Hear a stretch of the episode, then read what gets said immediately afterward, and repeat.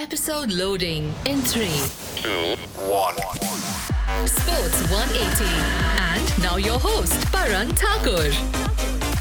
Hello and welcome to Sports 180 with me, Paran. At the FIFA World Cup in Qatar, Netherlands, Senegal, England, and USA have joined reigning champions France, Brazil, and Portugal in the round of 16. Netherlands beat Qatar 2 0 as expected. Then Senegal defeated Ecuador 2 1. From Group B, USA got a 38 minute lead via Pulisic and then held on to win 1 0 versus Iran. Two goals from Marcus Rashford and one from Phil Foden ensured England topped their group, beating Wales 3 0 and were hardly troubled at all throughout the match. Today will decide the fortune of Group C and D. In Group D, Tunisia play France and Australia Denmark. France have already qualified and I don't see them facing any challenge. Australia versus Denmark will be the decider, although the Socceroos only need a draw to ensure qualification. So it becomes a must win game for the Danes, who have the potential to do it. Things are a bit more complicated in Group C, where the fixtures are Poland versus Argentina and Saudi Arabia versus Mexico. Any of the four can qualify to the round of 16. The challenge for Mexico is that not only are they playing a dangerous Saudi team, but their goal difference is also minus 2.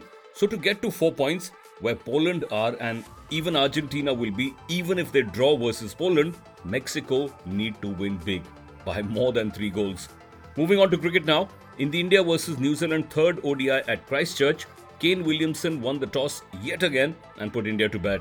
At the time of recording this podcast, India's innings closed at 219 all out, with Washington Sundar top scoring with 51 and Shreyas Iyer getting 49.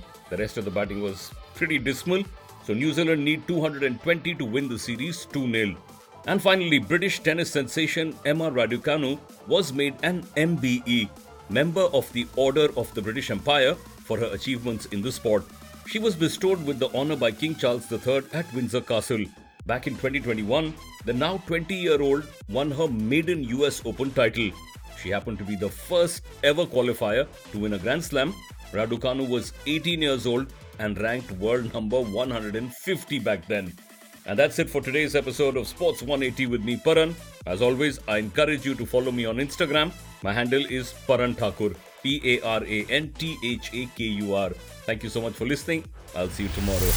From cricket to hockey, football to Formula One, tennis to golf. This is every sports lover's fantasy come true. That's right.